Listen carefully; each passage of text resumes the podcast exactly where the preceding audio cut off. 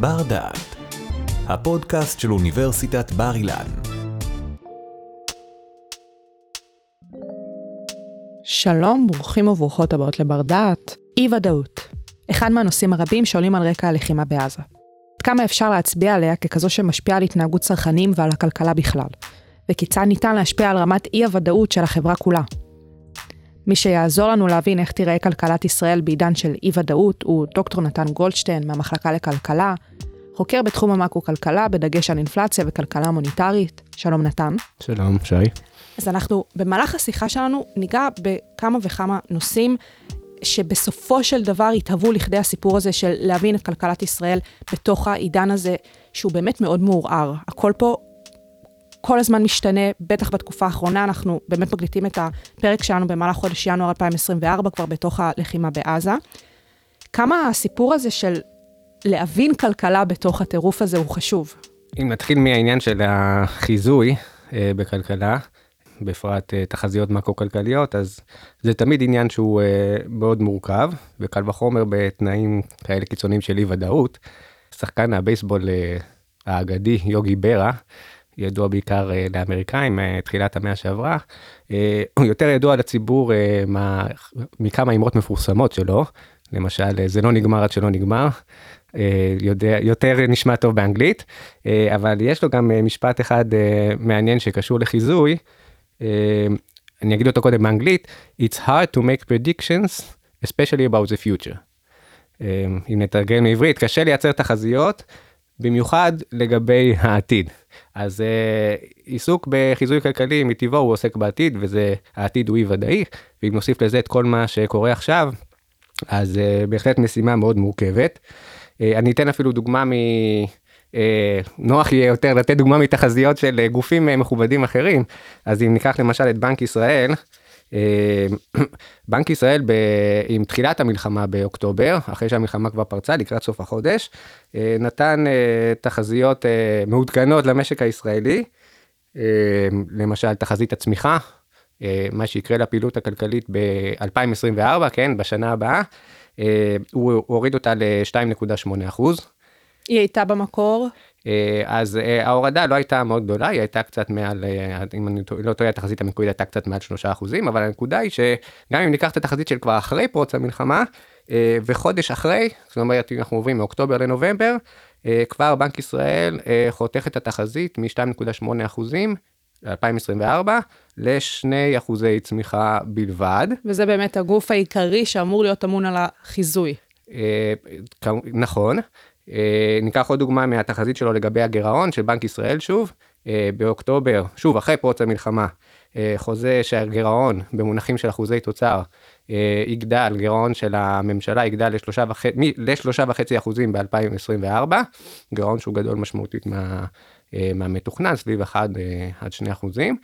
חודש אחרי, בתוך המלחמה, אז כבר התחזית קופצת מ-3.5 אחוזים ל-5.7 אחוזים. וואו, זו קפיצה מאוד גדולה. שזה גירעון מאוד אה, מאוד משמעותי, וכל זה עוד אין להשוות לתחזיות של אה, גופים אה, מכובדים אחרים בינלאומיים, שלמשל אם ניקח את סוכנות הדירוג מודי'ס, אחת מאלה שאחראיות על דירוג החוב של ישראל, אז הם גם בעקבות פרוץ המלחמה כבר באוקטובר נתנו תחזיות לגבי מעודכנות אז נתייחס לתחזית ל-2024, אז אם דיברנו על בנק ישראל לגבי תחזית הצמיחה 2.8, 2 אחוזים אחר כך יורד, אה, מודי'ס אה, כבר באוקטובר צפתה שב-2024 המשק לא יצמח, הוא יתכווץ. יתכווץ בשיעור של 1.4 אחוזים. והגירעון יגדל ל-7.1 אחוזים. אז באמת יש פה ו... כל מיני גופים שמראים לנו כל מיני תחזיות שונות סביב אותן הקטגוריות, והשיחה שלנו באמת הולכת להתמקד במספר נושאים, שבסופו של דבר יזקקו את הקושי הזה של החיזוי, ואת הקושי הזה שבחיזוי בתקופה של אי ודאות. אמ, כן, ולא רק. כלומר, מה שבעצם, אה, דבר נוסף שארצה להראות זה שמעבר לקושי אה, שלנו אולי בעיקר, הכלכלנים בחיזוי, לאי ודאות יש גם אה, השפעה מהותית על המשק. השפעה ריאלית על, הפעיל, על הפעילות הכלכלית אה, במשק, על ההתנהגות של צרכנים, על ההתנהגות של פירמות, אה, וזה הרבה, הרבה יותר אולי חשוב מאשר הקושי שלנו הכלכלנים כשאנחנו מנסים לייצר איזה שהן תחזיות הגיוניות.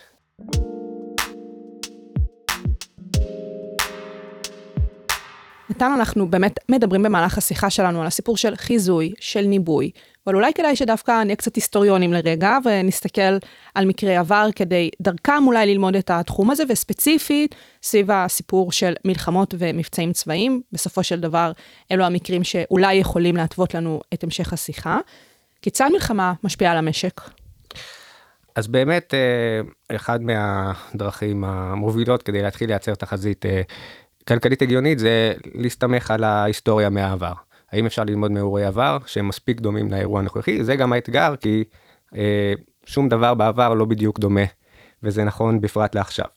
אז אה, אם אנחנו מנסים ללמוד ממבצעי אה, עבר, ממלחמות ואירועים ביטחוניים גדולים אחרים שהיו בהיסטוריה של ישראל, אז אפשר קודם כל להגיד שההשפעה הכלכלית היא תלויה בשלושה פרמטרים עיקריים. שהם?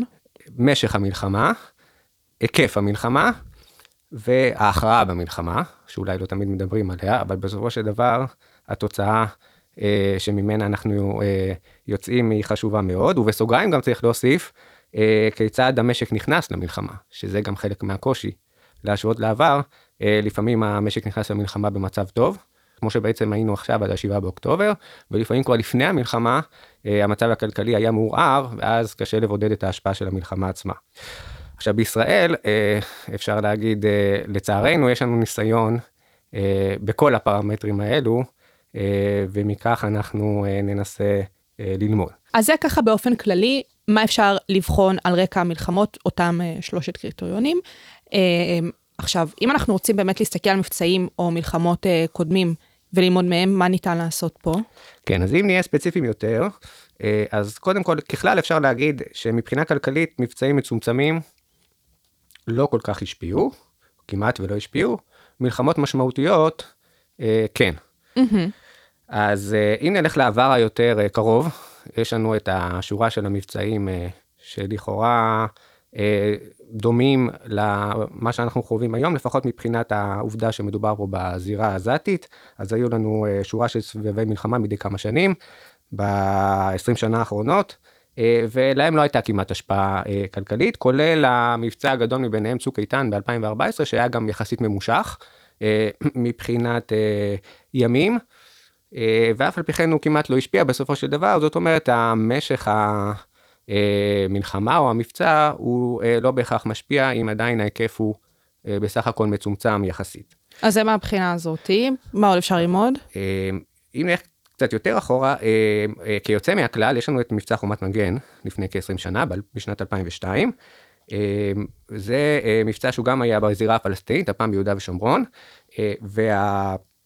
ושם הסיטואציה הכלכלית הייתה יוצאת מהכלל, במובן זה שהמשק אכן היה באותה תקופה במצב של מיתון מהחריפים שהיו. אבל כאן צריך לציין שהמשק כבר מלכתחילה נכנס בדיוק, למבצע הזה במצב גרוע. בדיוק, אותה נקודת מוצא. נכון, אנחנו אם אה, נזכיר את התקופה של אז, אז מדובר בעצם, אה, מה שכבר הוביל לאותו מבצע היה האינתיפאדה השנייה, כלומר המצב הביטחוני היה מעורער אה, כבר תקופה ארוכה, וזה בעצם הייתה הסיבה למבצע, היו לנו שנים של פיגועים מאוד קשים, אז זה לא כמו שהיה לנו עכשיו ב-7 באוקטובר של התקפה רצחנית פתאומית כזאת, אבל ככה מדי יום, מדי שבוע. אה, אה, התפוצצו פה אה, אוטובוסים, מחבלים מתאבדים במועדונים, בבתי מלון, כן, מה שקרה במלון פארק, שזה בעצם היה בסופו של דבר טריגר למבצע חומת מגן, אז, אז האווירה הביטחונית הקשה הזאת של פגיעה בעורף גרמה להידרדרות בפעילות הכלכלית, אנשים לא יצאו מהבית, היה פחד, לא, לא קנו. והמשק נכנס למיתון קשה, לזה גם צריך היה להוסיף את האירוע של משבר הדוט קום, שהיה בתחילת שנות האלפיים, זה המשבר ההייטק הראשון, שסקטור ההייטק אה, בישראל היה עוד בחיתוליו, והוא נפגע קשה מהאירוע הזה.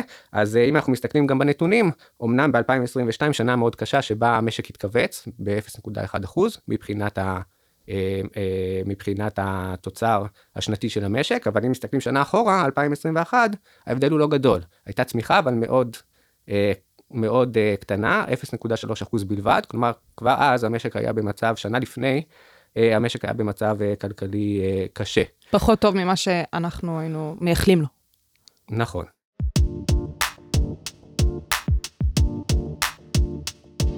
עד עכשיו התעכבנו על אירועים ומבצעים צבאיים יחסית קצרים, ואם אנחנו רוצים אולי באמת אה, לעשות את ההשוואה הזאת לאירוע בסדר גודל קצת דומה. אני חושבת שהנטייה הטבעית היא מלחמת יום כיפור.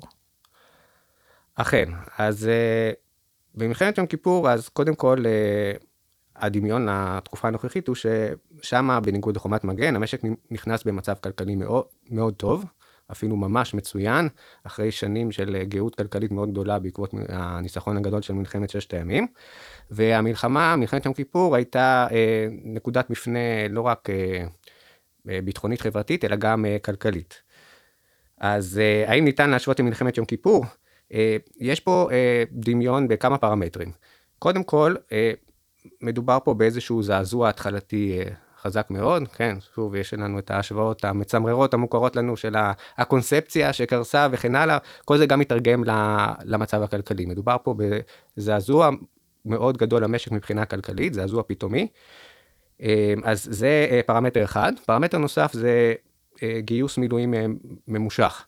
נרחב וארוך. נכון מאוד, זאת אומרת, על אף שרשמית מלחמת יום כיפור הייתה קצרה יחסית, כן, רק שלושה שבועות, אי אפשר להשוות את זה למצב שלנו עכשיו, שלושה חודשים ב, בתוך מלחמה לכאורה, אבל גם אחרי אותם שלושה שבועות, אה, המשיך גיוס מילואים אה, בהיקף מאוד מאוד רחב לחודשים ממושכים קדימה, אז לכן מבחינת ההיקף, המלחמה שהזכרנו קודם, אז בעצם אה, בהחלט אה, אפשר להשוות.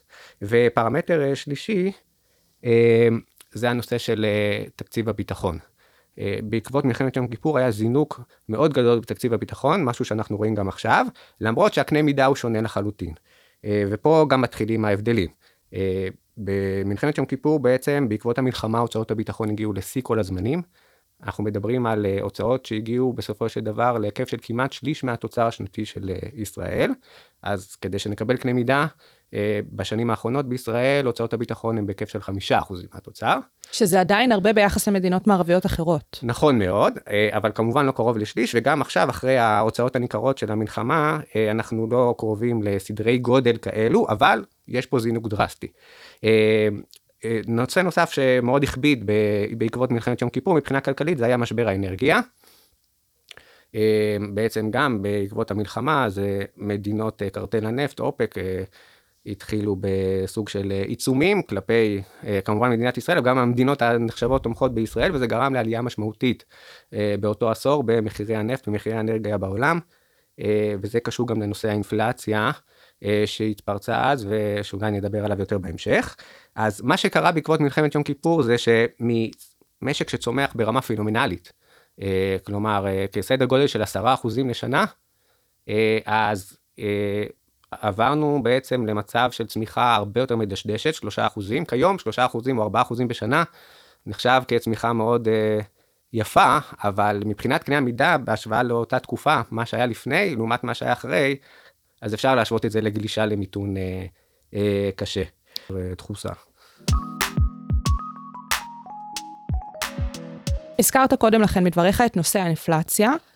ואנחנו ננסה להבין את הנושא הזה באמת בקונטקסט הנוכחי, על רקע מלחמת יום כיפור, כי יש מה להסביר את זה בהקשר של מלחמת יום כיפור.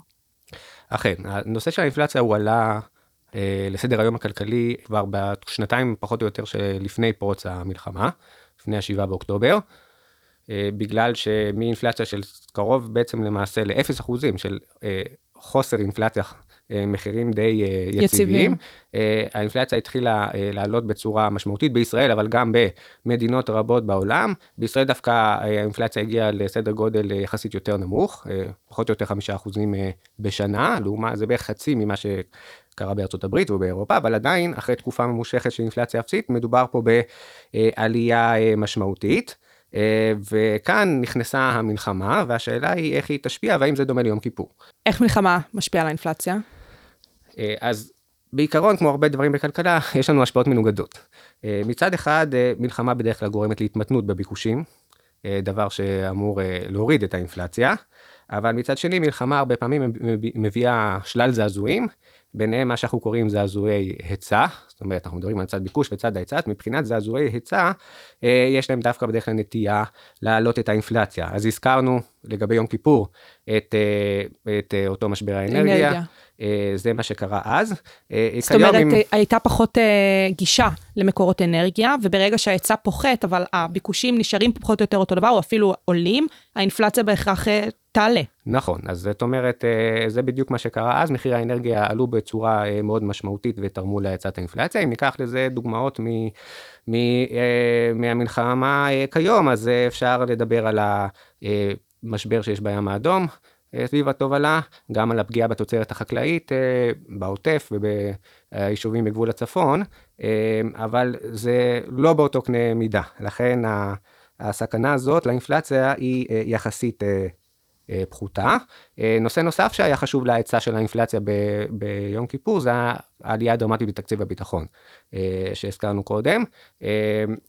זאת אומרת עלייה בביקוש מצד הממשלה, ובפרט שהמימון של אותו עלייה בתקציב הייתה בחלקה הגדול ממומנת על ידי הדפסת כסף. כלומר, הממשלה בעצם לוותה מבנק ישראל כסף כדי לממן את הוצאות המלחמה, וכסף נוסף שנכנס למשק תמיד, לפי הגישה המאקרו-כלכלית המקובלת, הוא מוביל להאצה באינפלציה.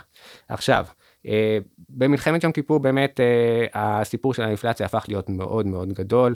האינפלציה עלתה בהתחלה לסדר גודל של עשרות אחוזים בשנה, בהמשך מאות אחוזים מתחילת שנות ה-80, רק תוכנית הייצוב הכלכלית ב-1985 הושיעה את המשק מהעידן הזה שהאינפלציה מאוד גבוהה, וטיפלה בחלק מהבעיות המבניות שגרמו לה, לדוגמה, הנושא של הדפסת הכסף, היום ממשלה לא יכולה להדפיס כסף. אז אנחנו לא... לא נמצאים שם, זה לא אותו עידן. עידן, ועם זאת, אנחנו עכשיו מצד קצת מורכב, והאינפלציה בטרם המלחמה הייתה באיזושהי מגמה של ירידה, וכעת המצב הוא אולי פחות ברור. עכשיו, אמרנו שהסיפור הזה של חיזוי, ובאמת לנסות ולנבא מה הולך להיות סביב האינפלציה הוא קשה, אבל מה שאנחנו כן יודעים, ואולי על זה רגע נתעכב, זה הסיפור של איך מורידים אינפלציה. נכון. אז אחרי שהבעיות המובניות של המשק הישראלי בנושא האינפלציה טופלו בעקבות תוכנית הייצוא ב-85, אז בעצם אנחנו מדינה או משק ככל המשקים המפותחים, והכלי המרכזי להילחם באינפלציה הוא כלי הריבית של בנק ישראל, שאמור לפעול באופן עצמאי, ולכך יש חשיבות מאוד גדולה.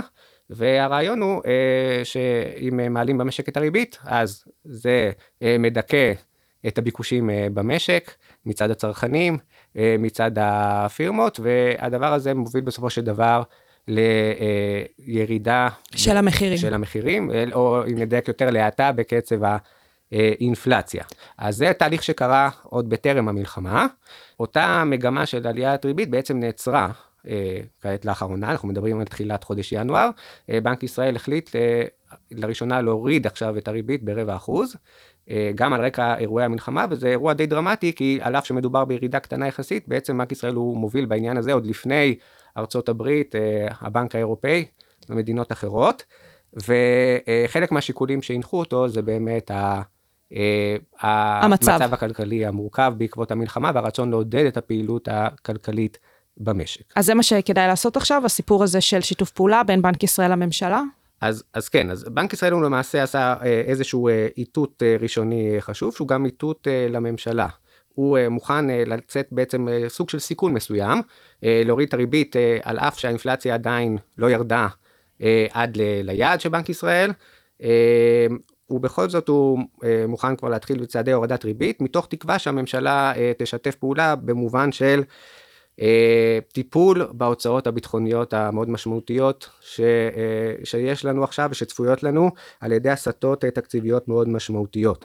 אם ניקח בחשבון גם את התעוררות הביקושים שצפויה לנו ביום שאחרי המלחמה, משהו בדומה למה שעברנו בסיום הקורונה, אז יש פה סכנה מאוד מוחשית להתפרצות של האינפלציה מחדש, ואז יהיה הרבה יותר קשה לדכא אותה שוב. ולכן מאוד מאוד חשוב שכבר עכשיו הממשלה בתקציב 2024 תדאג לעשות את ההסטות התקציביות המתאימות כדי להתמודד עם התקציבים המשמעותיים מאוד של המלחמה ושל השיקום.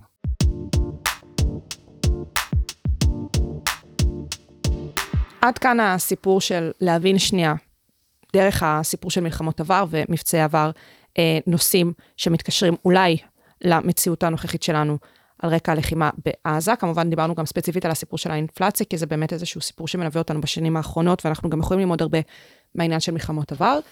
בסופו של דבר אנחנו מדברים כאן במהלך השיחה שלנו, ככה מרחף אה, לאורך כל השיחה, נושא אי-הוודאות. עכשיו, באמת, אם אנחנו רגע ממשיכים לנסות להבין דרך מלחמות העבר, וספציפית דרך מלחמת יום כיפור, אה, נושאים כלכליים שונים, איך אפשר ללמוד דרך מלחמת יום כיפור את נושא אי-הוודאות? אז מלחמה, אה, ובפרט הפתעות כאלה אה, גדולות, כדוגמת מלחמת יום כיפור ומה שקרה ב-7 באוקטובר, אה, זה מקור לאי ודאות גם כלכלית מאוד גדולה במשק. זאת אומרת, עם כל הכבוד רגע לקונספציה שנשברת, ובאמת להיבט הביטחוני, אנחנו חייבים גם לתת את הדגש לעניין הכלכלי. בהחלט. ואי ודאות זה מצב שהוא לא בריא לכלכלה. אנחנו רואים את זה בדרך כלל דרך תנודות בשוקי המניות. אה, בשערי המטבעות, אבל אה, בשנים האחרונות, אם מסתכלים בעולם המחקר הכלכלי, אז אנחנו רואים שמצטברות גם אה, ראיות לכך שאי ודאות גורמת לפגיעה בכלכלה הריאלית. זאת אומרת, יש ממש קשר בין הסיפור של אי ודאות לבין איך שהכלכלה פועלת. נכון. אז הנושא הזה בספרות הכלכלית, הוא, יש לו כבר מזה שנים תשובה תאורטית מאוד ברורה. אה, אי ודאות היא למעשה אחד מה... הפך להיות אחד מהמסבירים החשובים של מה שנקרא מחזורי עסקים, כלומר התופעה הזאת שמשק נע מתקופות של גאות לתקופות של מיתון, תקופות של מיתון הן לרוב מלוות גם באי ודאות, בגלל סיבות שונות, כן, זה לא חייב להיות דווקא מלחמה, והאי הוודאות היא גורמת בעצם להעמקת המשבר. זאת אומרת, אי הוודאות, כשאנחנו גם אה, כבר ככה בתקופה של מיתון, גורמת למעשה להעמקת המיתון, להעמקת התנודות של המחזורים הכלכליים.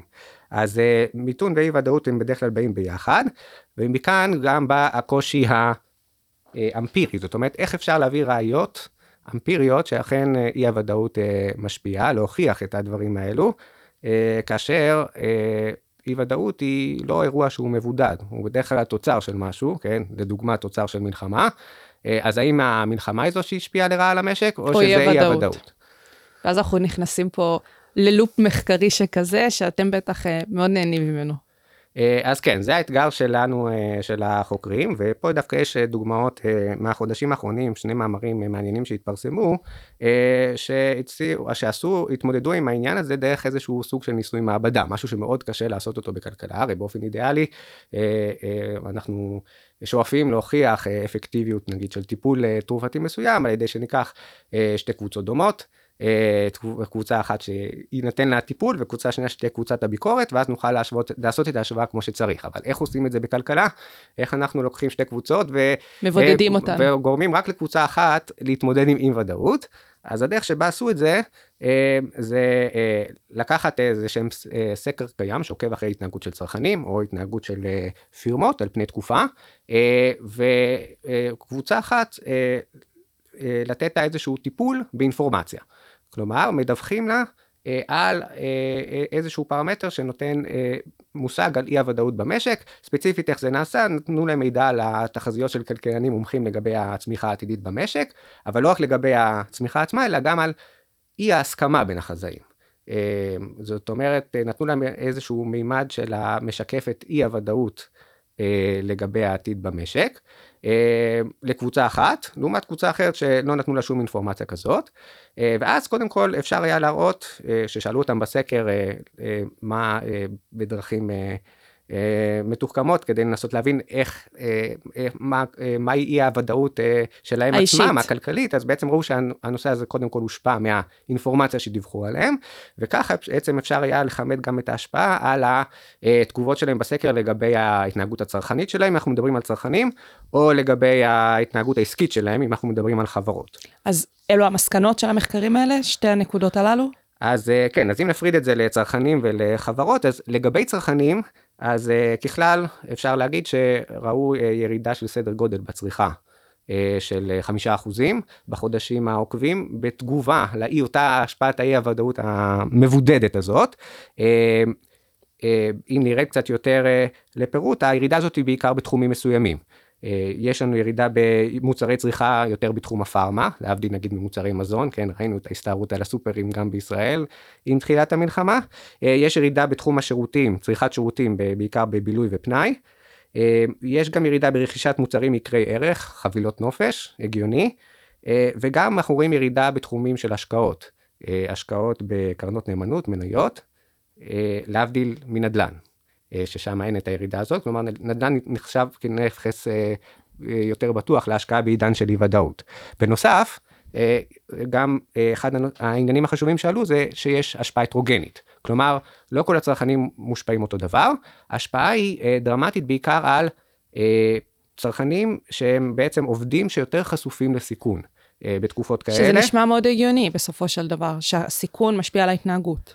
נכון מאוד. אז זה באמת, בהתאם לזה באמת מצאו שעובדים בסקטורים מסוימים, כמו רוח, פנאי ותעשייה גם, שיותר רגישים למצב הכלכלי במשק, שם רואים גם את התגובה יותר חזקה לאי ודאות, להבדיל נגיד מסקטור ההייטק, אז אנחנו מדברים גם על מחקר שנעשה בתקופת הקורונה, אז ההייטק דווקא פרח ואפשר היה לעבוד מהבית, או גם המגזר הציבורי, אז שם רואים תגובה הרבה יותר מתונה מבחינה צרכנית לאי הוודאות. והסיפור העסקי? אז לגבי, לגבי חברות, אז שם רואים באמצעים דומים גם כן השפעה שלילית של האי ודאות, ירידה בפעילות של מכירות, של העסקת עובדים, היקף סדר גודל ממוצע של 2.5 אחוזים, גם ירידה במחירים, אבל ללא שינוי בשכר.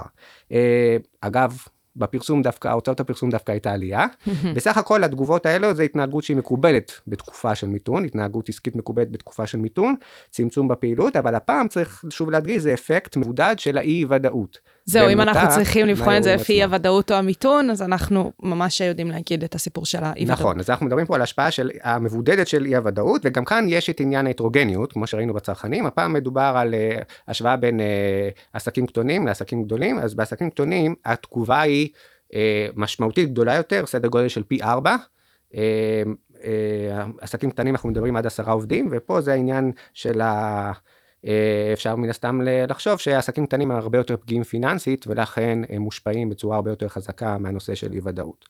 אז עד כאן להבין באמת את הסיפור של אי ודאות גם דרך המחקרים שתיארת לנו ובסופו של דבר אולי צריך לנסות ולהבין כיצד קופי המדיניות יכולים לסייע למצב הזה. כן אז המחקרים האחרונים באמת נותנים קצת תובנות בעניין.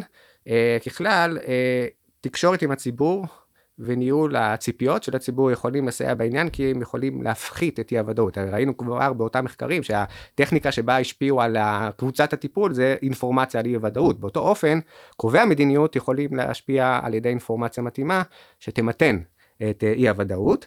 אחד מה... אפשר לתת בהקשר הזה דוגמה היסטורית מאוד מעניינת מה... מתקופת ה-New Deal. של רוזוולט. באותה תקופה, אחד מהדברים שרוזוולט עשה זה מה שנקרא שיחות ליד האח.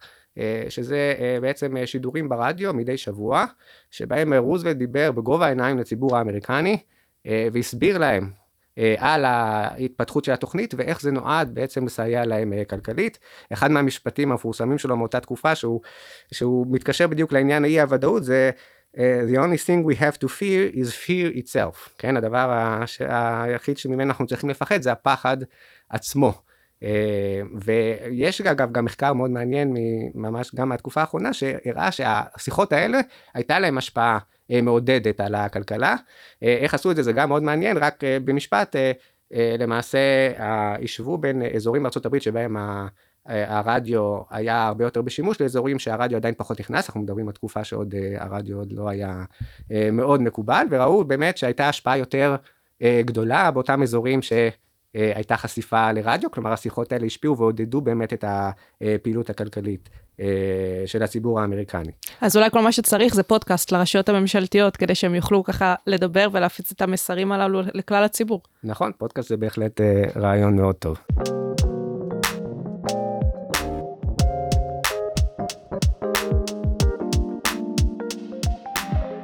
נתן, אנחנו מגיעים לסיומה של השיחה שלנו, שבמסגרתה אנחנו ניסינו להבין את הסיפור של אי הוודאות על רקע תקופת הלחימה. ניסינו לעשות את זה באמצעות התחקות אחר אירועי עבר, אם זה מבצעי עבר וכמובן מלחמות. בהקשר שלנו התמקדנו במלחמת יום כיפור ולמדנו דרכה על כמה סוגיות, ביניהן הסיפור של האינפלציה והמיתון, וכמובן שהסיפור של אי הוודאות.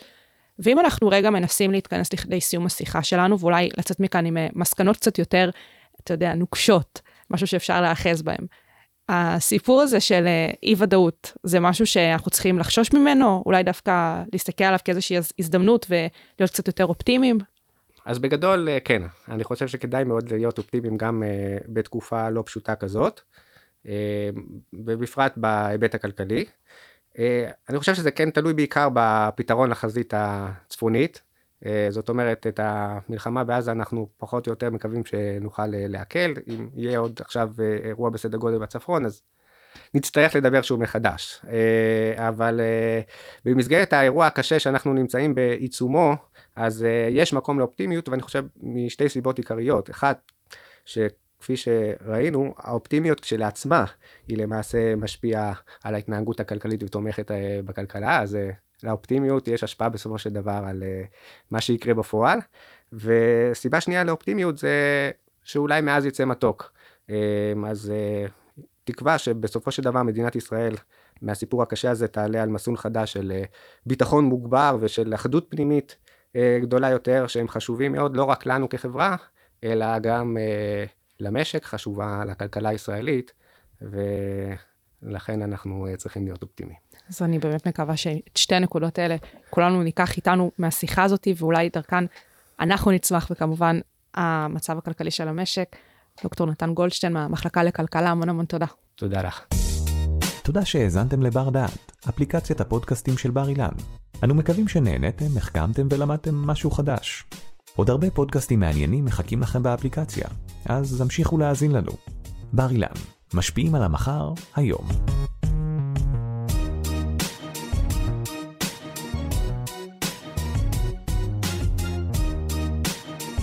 ערכה והפיקה שי קלוט. תודה על ההאזנה.